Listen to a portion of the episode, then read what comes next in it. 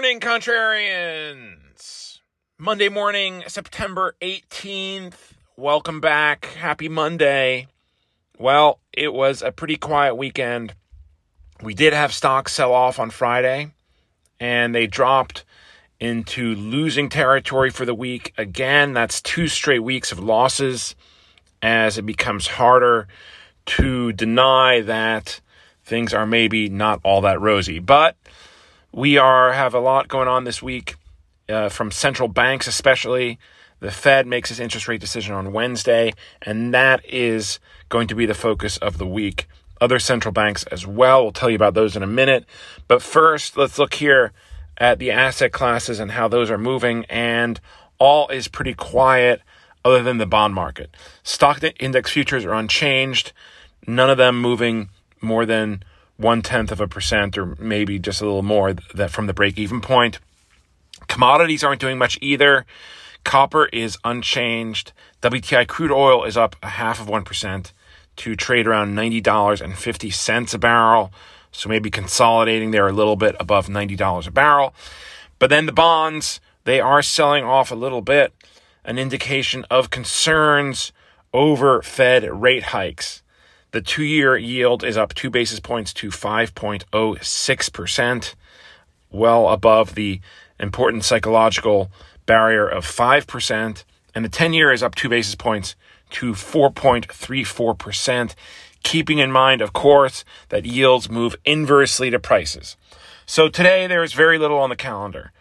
Basically nothing. The National Association of Home Builders publishes its housing market index, that's at 10. And then we get the Treasury International Capital Net Long Term Transactions from the Treasury Department, which I guess tells you something about how foreign institutions are buying U.S. Treasuries. That is out uh, later this afternoon, I believe, but that's it. So instead, the focus will be the central banks. I mentioned the Fed. They start their two day meeting tomorrow. On Wednesday, we will have the interest rate decision, policy statement, and Powell press conference.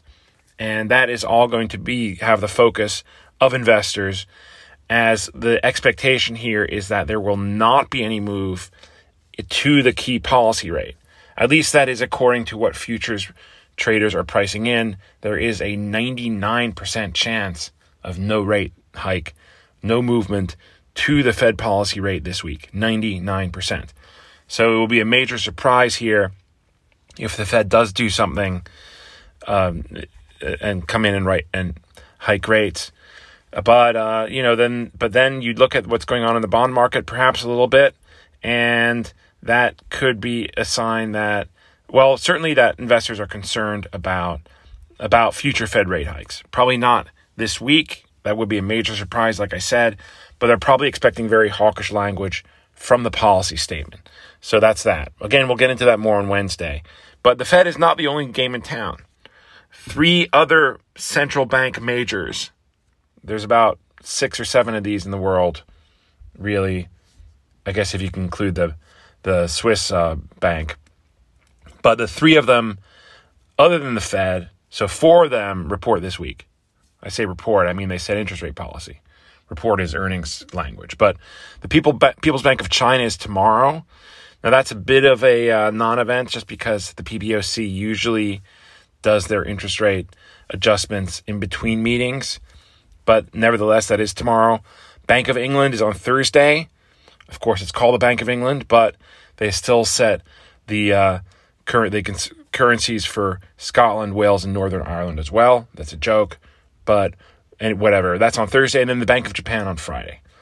So the question is just how disconcerting is this bond market sell off right now, since that's the only thing going on really, and it's probably not quite significant enough to qualify as full fledged fear.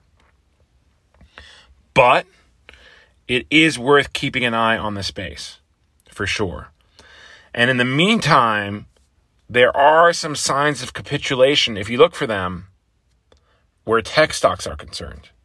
And I link you to a Wall Street Journal story, at least I tried to, where, and the headline here is and I quote, the tech trade, I just lost it. The tech trade is showing cracks. Higher rates for longer spell more trouble. This kind of language from an institution like the Wall Street Journal is the type of thing you're looking for if you're looking for capitulation.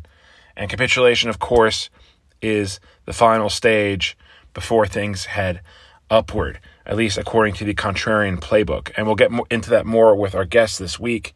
That's coming up. I'll try to get that done for you by today. Recorded it late last week, was not able to edit it quite yet, but that'll be out later today. So, anyway, that's that. A bunch of stuff going on, lots to look at. Enjoy the day. We'll be back here again tomorrow morning. Speak then.